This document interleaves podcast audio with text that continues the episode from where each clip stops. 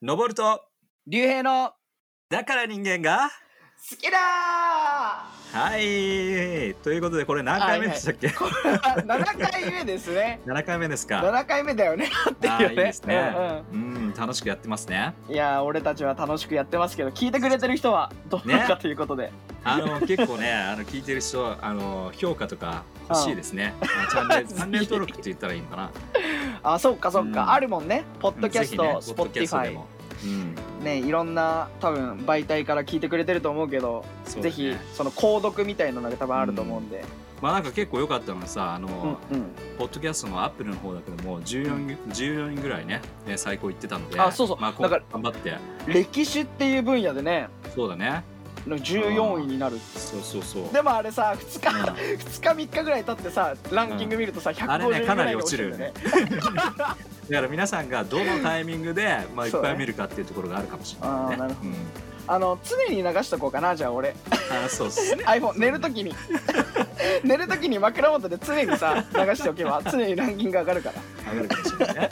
はい、はいということで、チャンネルの、はい、趣旨をお願いします。はい。はい、あのこのねチャンネルというかラジオではうん。まああのえっと、クリスチャンである私たちが、まあ、のさんはね牧師、うんクリスチャンの牧師そうですね。自分は。はい。はい、サラリーマンで、まああのぼあのそのクリスチャンであるということで、えっとまあ、クリスチャンである私たちが、まあ、歴史、そして、まあ、歴史上の人物そうをですね。そのクリスチャャンとしての角度から見ていこう、そして今生きてる俺たちの人生にヒント、まあ、生きるヒントとか考え方のヒントっていうのを一緒に得ていこうよという意味でやってるんですが、うん実際にねあの歴史嫌いとか歴史つまんないっていう人とかが聞いてくれて。えね、なんか楽聞いてくれる嬉しいですね。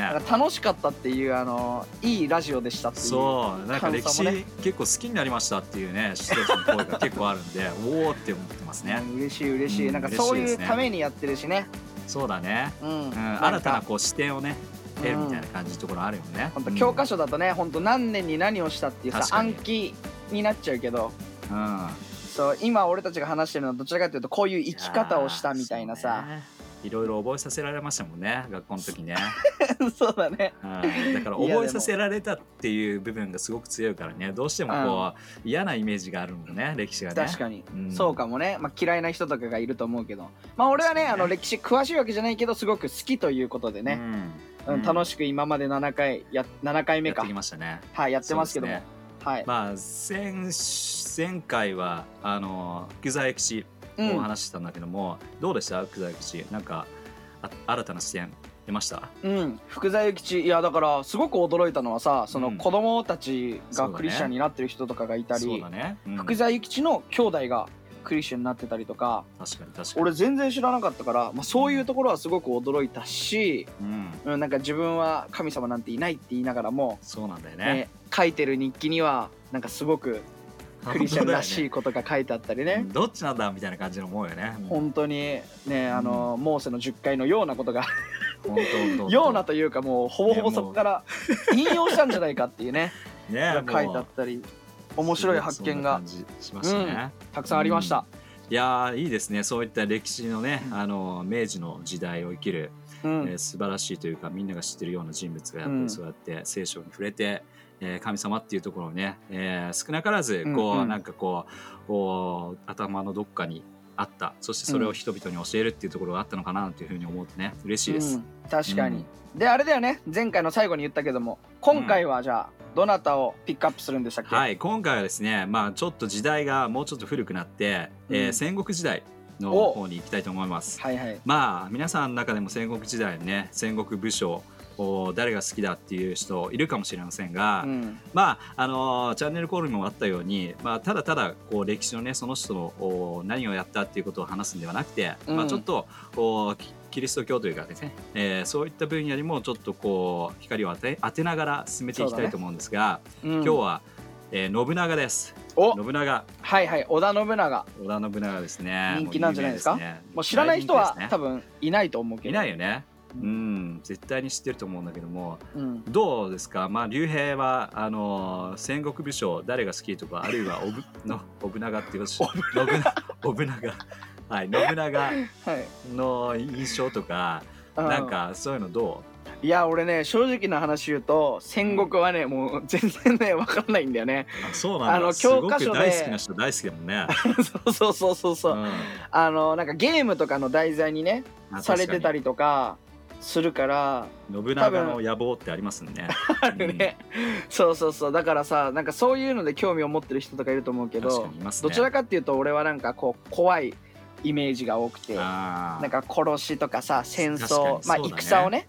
うん。たくさんしてたってイメージだけど、うん。うん、特に織田信長に関してはやっぱりこう怖いうん。イメージがどうしてもあるのかなって、イメージあるあるよね。確かにその通りだと思う。なんかさ人柄を表してさそのホトトギスでねはいはいはいはい。なんかあの苦にするみたいなのもあるけど、信長は泣かぬなら殺してしまえホトトギスって、ね、そうですね。うん。そういう。確かにイメージがそういう風に固まってるよね。そうそううそう。だからすごく怖い印象があったりとかうん。するな、うん。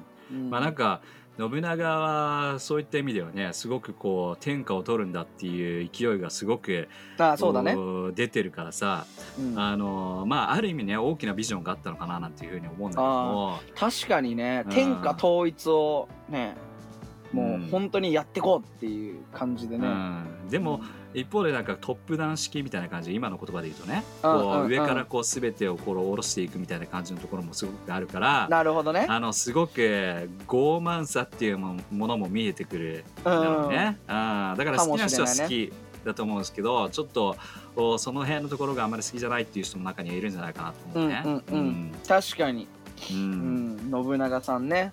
はい。まあ、まあ今からでも500年以上前だね生きてるのはそうですね、うん。まあ、だから。1500何年とかです,、うんですのでそうですね。うん。結構一気になんていうの？前回まで聞いてる人はね明確かに治からそうだよね。明治200本当に年ぐらい前の話なんだけども、うん。はいはいはい。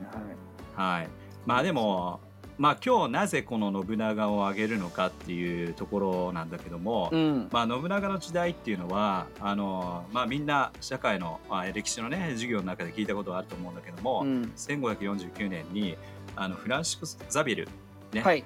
えー宣教師がキリスト教をを伝えに初めて、えーはい。鹿児島に、えーえー来てうん。そしてそこから、あーキリスト教を伝えていったっていう話、うんうん。えー多分それそれはね皆さん知ってると思うんですが、まあうん。ある意味その時代なんだよね。そうだね、えーうん、確かに。1549年、うん。そうだね。以後よく広まる そういう 俺らは覚えさせられた。覚えさせられて以後よく広まるって言ってたけどね全然広まってねえじゃねえかって 当時はね、確かにね。全然あの今2000年代であの全然広まってねえぞって思ってたらねはいはいはい。まあでもねフランシス・サビルの話をまたあまあ時間があったらのああそうだやっていきたいねというふうに思うけども。うんあ確かにフランシス・サビルはね2年間ぐらい日本にいたんだけどほも、うまあ、その間にね影響を及ぼしてクリスチャンにした、まあ、武将というかあの、うん。藩士というか、えーそういったあ人たちもちらほら現れていって、うんうん、うん、まあ、その影響があってその下にいる家臣の人たち、まあ、があ影響を受けてクリスチャンになるっていうところもね、うん。いいね。ありましたよね。掘り下げていきたいねそのあたりも多うん。分今後そうだね。はいはいはい、まあそのね信長、まあ、さっき言ったそのその時代に生きた信長なんだけども、うん。こうなぜこの信長を今日こうやってあげるかっていうと、はい、まあ、彼がその取ったこの選択肢によって、うん、この日へ日本にね、えーキリスト教っていうものをはい。広めるきっかけになったっていうところでは大きな、あの働きがあったのかなと。なるほど。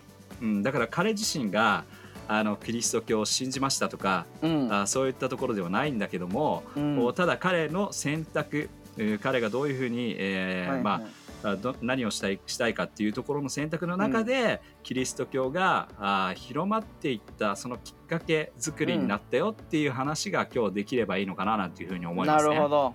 はいはいはい、いいですね。ねえ。まあだからそのねあのフランシスコ・ザビルが1549年に来て、うんまあ大体ねそのその辺の時代っていうのはさあのワンピースの世界ですよ。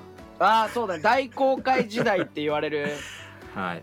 時代ですよね。あそうのですね。せ世界史で見ると。そうなんですよ。うん。だから大体皆さん多分し覚えてまあこれこれは日本史、まあ、世界史日本史どっちもそうなのかもしれないけども、うん。大体ねあの、まあ、船がすごく、えー船というか、あの、まあ、世界にこうやって船で出ていったその国々があるんだけども、大体最初はポルトガル、うん。えーなんですよね。ポルトガルがこう最初にバーってこう世界にこうね、うん。行きそしてその後スペインそしてオランダ。うん。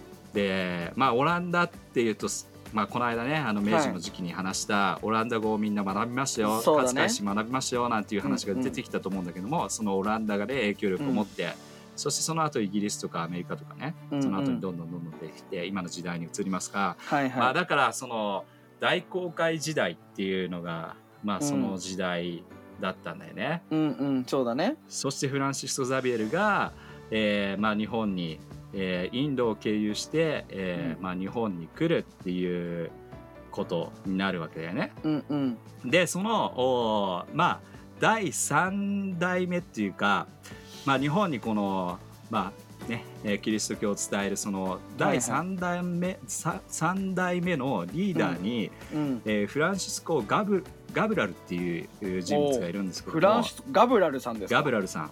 ザビエルさんではなく。ザビエルさんではなくて、うんうんうん。えーそのガブラルさんとおーその織田信長というのが深い関係があったっていうふうに言われていると。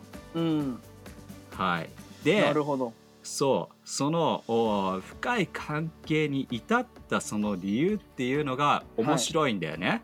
なるほど。それをちょっと話していくって感じなんだね。そうそうそう。うんまあそのそこに至った理由っていうのはまあ、うん。えっと、もちろんこう宣教師の人たちは、うん。あーキリスト教をこの日本に、えー広めたいという思いがあったと、うんうんうん。うん、それが彼らの目的ですね。うんそうだね。で人にイエスを伝えるっていう。そうです。うん。で一方信長がこの時どういうふうに思ったのかというと、うん。自分があこの日本の一番になりたいと。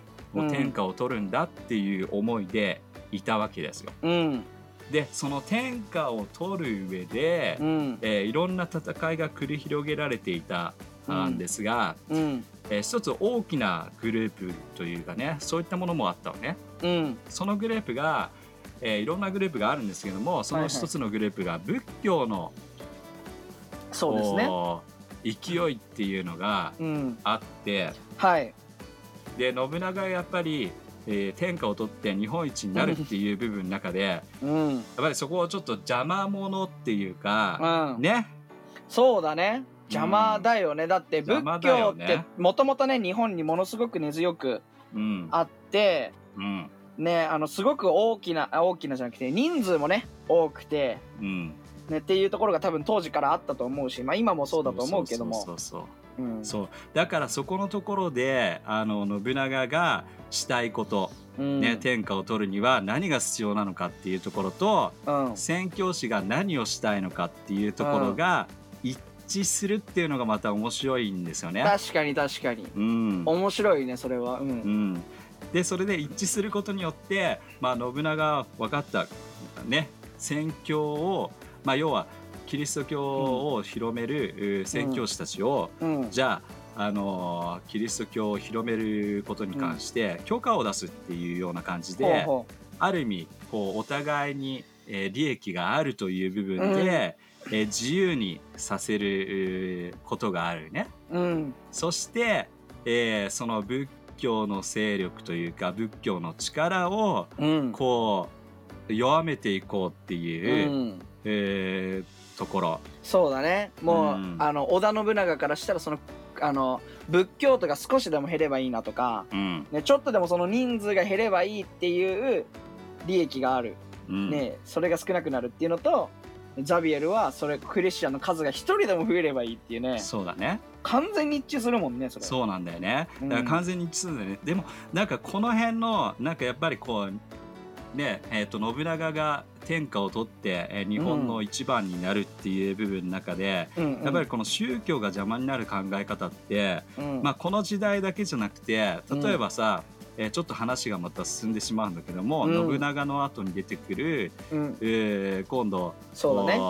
秀吉っていうのがいるよね。はいはいはい。今度秀吉は 今度どうなるのかっていうと またねね。秀吉の話はまた今度するけども今度仏教ではなくてキリスト教がちょっと厄介な存在になってしまうっていう、うほんとそうだね。ところなんだよね。うん。そしてそこでいろんな迫害っていうものをキリスト教の信じる人たちに対して、うん。えー行っていくっていう背景があるんだけどもやっぱりこの時はね、うん。えー織田信長の時はやっぱりその仏教勢力っていう部分、えーその仏教の人たちもただ、えーお坊さんではなくてうん。まあ武器を持ってる 人たちであるのでお今そうなんだよね。今と考えるとちょっと違うよね。全然考え方違うと思う。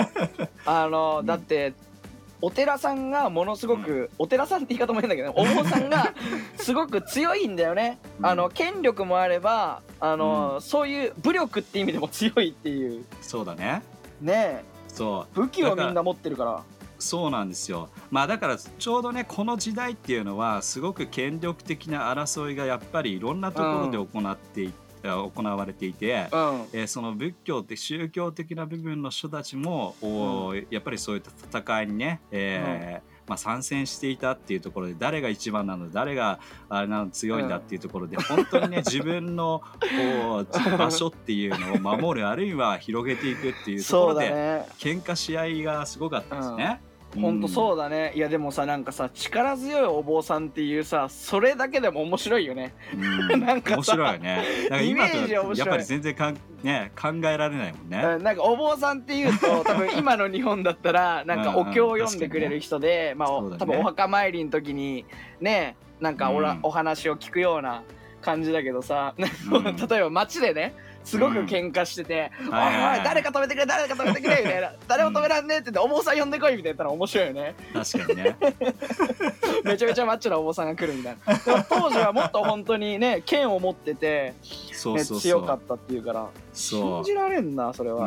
うん、だからそういったね、えーところがあって、うん。えーまあその信長が、まあ、キリスト教宣教師たちにちょっとお願いをしたりするっていう部分もこれから出てくるんだよね。そうだね。まあ、そのお願いっていうのは、えーまあ、さっき言ったねポルトガルっていう部分の国が、まあ、さっき言ったように世界にこう広がっていく中で、うん。えーやっぱり日本にはない武器が、うん。あーやっぱりあったわけだよね。うん。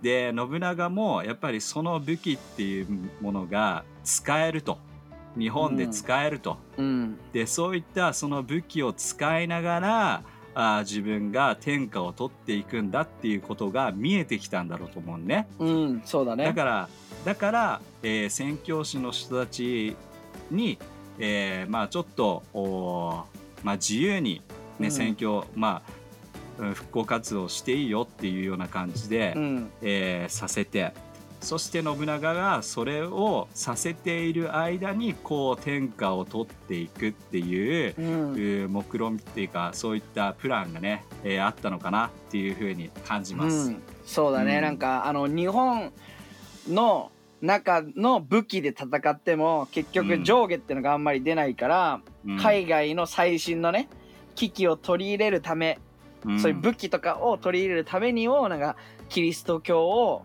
あの、うん。使ってうん。なんていうの？そのキリスト教を広めていいよ。その代わりなんかうん海外のなんかいろんなテクなんかなんていうの？そそうだね。のねあの物をちょうだいよとか海外のものをちょうだいよっていうようなことも多分あっただろうし、そうですね。うん。うん、まあいろんなその駆け引きもあったろうけども、まあそれがね、あのーさっき一番最初に言ったように、うん。こういったちょっとこうなんつうのかグレーというかあのーねあまり、なんつうのかな武力的な部分で、えーうん。すごく、えー怖い話はあるんだけども、うんうん。でもこれを通してある意味宣教師が自由に、えーまあ宣教まあね、えーキリスト教を広めるようなことができたので、うん。えーこれをきっかけに日本に、えーキリスト教が広まっていくきっかけになったと、おーだからすごく重要な時だと思うんだよね。間違いない、うんうん、だから一番最初に言ったように信長自体がキリスト教、せえー聖書を信聖書を信じて神を信じたっていうことではないかもしれないけども、でもおこの信長がしたあそのお選択によって、うん。えーまあ、日本が、えーまあ、扉が開いたっていう部分が、あすごくあるかなと。そうだね、ううん。ん間違いなくさ、うん、あの0が1になるって相当すごいわけじゃん。そうだね。あのキリストっていう言葉も知らない、まあ、当時は、うん。あのククリスチャンじゃなくてね。キリシタンとか呼ばれてねたけど、本当にその言葉すらも知らない人たちにうん。イエスをこう伝える。そしてその人たちが受け入れて、で信じ始めてゼロが1になるっていうのは、うん。でこれうん相当すごいことだと思うんだよね。そうだね。で実際にさこう初めてえキリスト教のことを何も知らない人に伝えるのって俺らでも難しいこと。でもあるね、うん。言葉も違う当時のうん。世の中で、ね、はい。あのザビエルもどんな感情で来たのかっていうのもさね。またどんどん掘り下げていきたいんだけど、ね。ね、でもその伝えるにあたって織田信長っていう当時でいう偉大な存在がうん。こう背中を押すじゃないけども、うん。自由にやればって全然いいよっ確かにて言ってくれたのはなんかこうこれもなんか俺たちクリスチャンで言うと偶然じゃないなって。じゃないなっていうね。そういうところを感じますよね。確かに俺も本当にそういうふうに思いますううんん扉が開いたっていうところですね、うん。じゃあちょっと時間的にねもう20分経ってしまったので、はいはい。あのー今日もまたねあの前,、うん。前編前編と後編で、えー行きたいなというふうに思うんだけども、今日はね、はいはい。や本当にまあきっかけきっかけというかどういうふうにキリスト教がスタートしていった始まっていったのか日本に伝わっていったのかっていうちょっとそういったところに触れて、うん。えーいったような感じで。で最後にねちょっとおーまあ竜兵ともうちょっと話していきたいなというふうに思うのは、うんうんうん。まあ実際もうちょっと信長ってどういう人だったのかっていうとちょっとこうあの今の話をこううん聞きながらね、うん。あの信長像っていうのをちょっともうちょっと こおう。うはい聞まあ、話してみたいなというふうに思うんだけども、おうん、どうですか？信長？信長について？そうですよ。いやいやいや。もう信長今ね話を聞く前はなんかさ、うん。その残虐とか、うん、そういうイメージがあるって話をね前半の方にしたと思うけど、うん、なんか賢いなって思うよ。はいはいはい。なんかうん。だって当時特に海外の文化っていうものがうん。全然なかったうん。段階で、ね、海外のものを、まあ、珍しがったのかな、うん。まあわからないけれどもそのただいやそれいらないよ日本だけでやるよって言うんじゃなくて、うん。いやこれ使えるかもしれないなとかでそういうような考えになるっていうのは多分賢いかったのかなって思うし確なんか織田信長ってさほらなんていうの？うつけ者って言われてたりね。うん。なんか今でもなんかちょっと調べてほしいんだけどなんか調べると、こうバカを演じていたみたいなさ、ね。説もあったりするんだよね。ありますね子供のは頃はさ結構こう、うつけ者って周りから言われるぐらい、なんか自由奔放だった。割にはうん。こう将軍になるとうん。すごくこうなんていうの？本領を発揮するじゃないけどさ。はいはいはい。すごくこう隠してた力脳ある鷹は爪を隠すっていうけど隠してた力をこう覚醒させて、ねそうだね。勢力的勢力をこう拡大してったっていううん。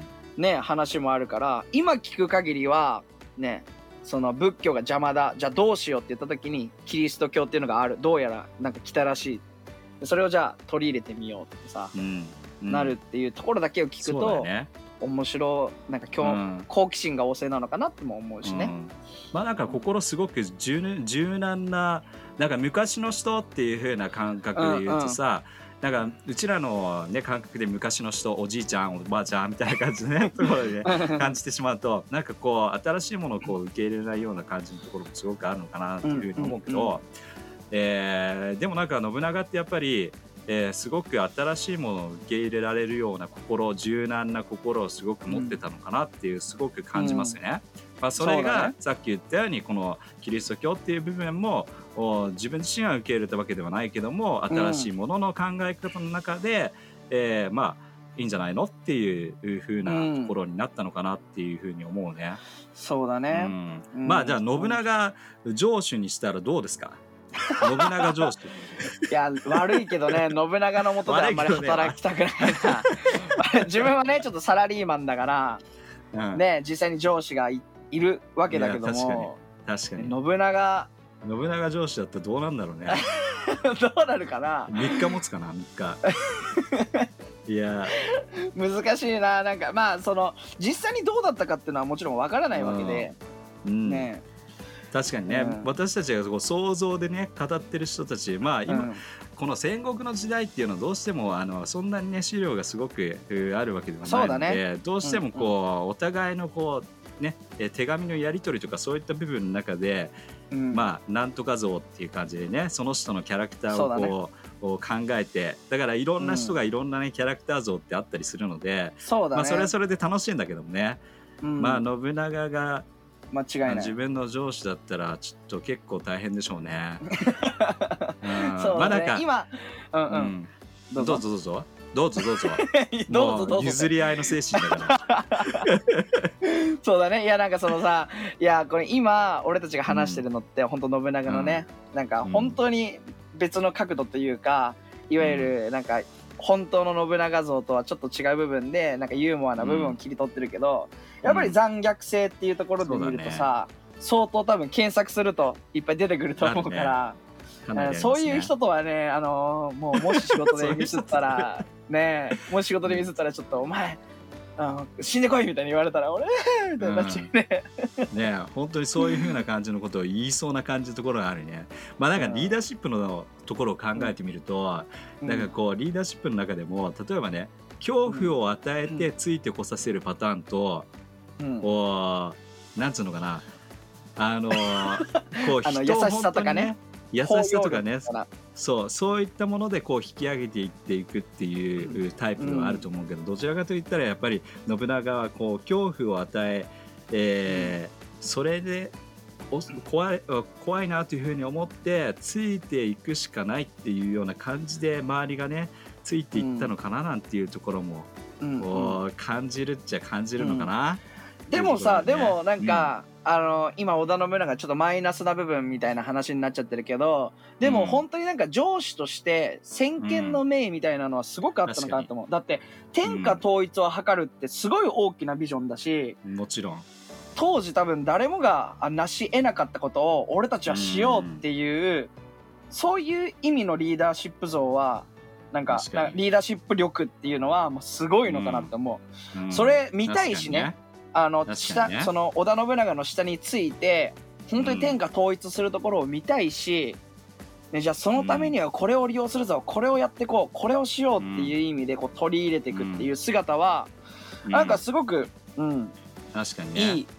そこだけで見るとなんか本当に今の企業でも必要な、なんだ言夢は大きくとかさ、言うけども、確かにねそうだよね。やっぱりこのビジョンが大きいっていうところで人はついていくっていうところはあると思うしね、うん。まあそれが本当にえこの人についていけばそのビジョンっていうのがただのビジョンで終わるんではなくて本当に成し遂げられるような、あものであるんだ、えー本当に間近にあるものなんだっていうところを感じさせるようなそのようなリーダーシップが、まあ、信長にはあったからこそ、まあ、人がついていったのかなっていうところもあるね、うん。なんか今の話を聞いてて思い出したのが、うん。あのレンガの職人っていうの知ってる？知らん。レンガの職人知って 知ってるでしょレンガの職人。いやなんかレンガの職なんかある人がさあの、はいはいはい。何を立ててん何ののっていうやつね。そうそう何の立ててんの？っつったらさある人はある人はえっとただこう見りゃわかるだろうと俺はレンガを普通に積んでるだけだというふうに言ったんだけども、うん。こうこれはだから例えばこう信長の家来のね家臣の人たちに聞いたらさ、お前なんで信長についてってんだっていうふうに言ったら、うん。いやただただ自分は侍だからっていう答えだと思うんだよね。で、うん。そのレンガの職人に戻るとレンガの職人にねもう一人の職人にこう話を聞くと「うん。なんなんだよお前何の仕事してんだ?」っていうふうに言ったら、うん。えーまあお城を作ってるんだと、ねうん。城を作ってるんだっていうふうな、うん。あの回答するんだよね。これはこうまあなんていうのかなこうあの完成像をちゃんと見ながら言っている、えー言葉で、えまうん。あそれが信長の部下だったらさ家臣だそうったら何のためにやってんだっていうふうに言ったら、うん。えそれは天下統一っていうのを信長さんがやりたいから俺はそれのためについてってんだっていうね、はっきりとした目的を持っているっていう、うん。えーところだよね。そうだね。うん、いやだからそういう意味ではこのタイトルで言う「いやだから人間が好きだ」になるよねなんか。そうだね。なんていうの？本当に織田信長のその考えが好きだしうん。あのはっきりとした天下統一っていう目標を定めてそこに向かって何かをするうん。っていうのもすごく今の俺らにも伝わるよねそう仕事しててじゃあ、うんおい竜兵お前は何のために仕事してんだって言われてそうだね。いやいやお給料がもらえるからです。っていうんじゃなくてね。うん。ね、なんかお給料がもらえるからですっていうだけじゃ、うん。いや金のためなんだ。じゃあそこじゃなくてもよくない、うん。ってなるわけじゃん、うん。ね、もっと楽な仕事があるよとか、そうですね。ね、言われちゃうわけでしょ？うん。でもじゃあ何のために仕事してるんだって言われた時にいや人のために自分の今営業をやってるからこの自分の営業したあ売ったものが、うん、ね、販売したものがあの人のためになるその人の笑顔に変わるからはいやってるんです。でそのために、うん。あのね。この国で違いを生み出すためにやってるんですって一言言うだけであこいつにはこの会社にいなきゃいけない理由がある、ってなるわけじゃん、はいはい。今だからこれ聞いてる人とかにももう一回ちょっと考えてほしいんだよね。何のためにに。じゃあ学生さんだったら、ね、学校行ってるのかって聞かれた時に、なんて答える？確かにね。ね何のためにお前学校行ってんだよって言われた時に、うん。いや友達がいるからなのかいやうん。将来やりたいことがあってそのために学んでるから、いいね。意味が変わわってくるね。なんか仕事をしてる人がいるなら、何のためにあなたその会社にいるんですかって言われた時に、うん。どう答えるかっていうのをやっぱりそうだね。聞いてほしいね自分に今。なそうだね。いいね、うん。まあ本当にまあ最後ねちょっとリーダーシップの話にこう進んでいったけども、うんうんうんまあでもやっぱりこうまとめていくと、まあ、信長っていう人がこの時代の中で、えー一つ大きなねビジョンを持ってそのビジョンの中で、まあ、使えるものは何でも使おうというような 部分で、えー宣教師を取り入れて、えー宣教師からこうポルトガルの国にあるその武器をね、えーうん。ね、輸入して、えーそれを使って自分が天下を統一する上で必要なものだというふうな感じで彼が用いていった、えーその用いていったからこそ、おある意味私たちクリスチャンの視点から見るとそういうものがあったからこそ、おキリスト教っていうのが徐々に、えーその時代から日本に浸透していくっていうことが起きたのかななんていうふうに思いますね。ううん。ん、間違いない、そうだね。じゃあちょっと時間がねもう30分以上経ってしまってるので、はいはいはい。まあ今日はねこの辺で終わりにして、えー次回はね、えーもうちょっとおそのね、えー信長のおまあ、信長と宣教師のこのお関係性っていうのをもうちょっと見ていきたいなというふうに思います。はいはいはい。いいですね、はい。ちょっと掘り下げていくようなね。で、うん。あれだね。あの聞いてるだけだとさ多分なんていうの？あのイメージが浮かばないと思うから、ぜひあのブログも私たちやってるんで、そうだね。うん。だから人ぜひぜひ間が好きだ。見てみてください。スペース織田信長で。はい。調べてみてください。多分、はい。多分ヒットします多分ヒット多分ヒットするね。まだアクセス数が少ないからね。そうだね。アクセスってそう上の方に来ないので、ぜひ皆さん打って毎日1回打ってください。ぜひ。あとレビューも書いてください、はいあのいあのなんかこうリクエストがあればね。あのレビューが高い順に、あの私たち採用するんで。そうですね。そんなことはしないですが。はい、うん。いやいつも聞いてくれてはい。ありがとうございます。はい、じゃあ締めくくりのあのコールをお願いします。はい、かしこまりました。もう定番になってきましたね。ね。はい。次回も必ず聞かなくっちゃはい、ありがとうございます。皆さん、じゃあ来週またお会いしましょう。はいまた。ねバイバイ。バイバイ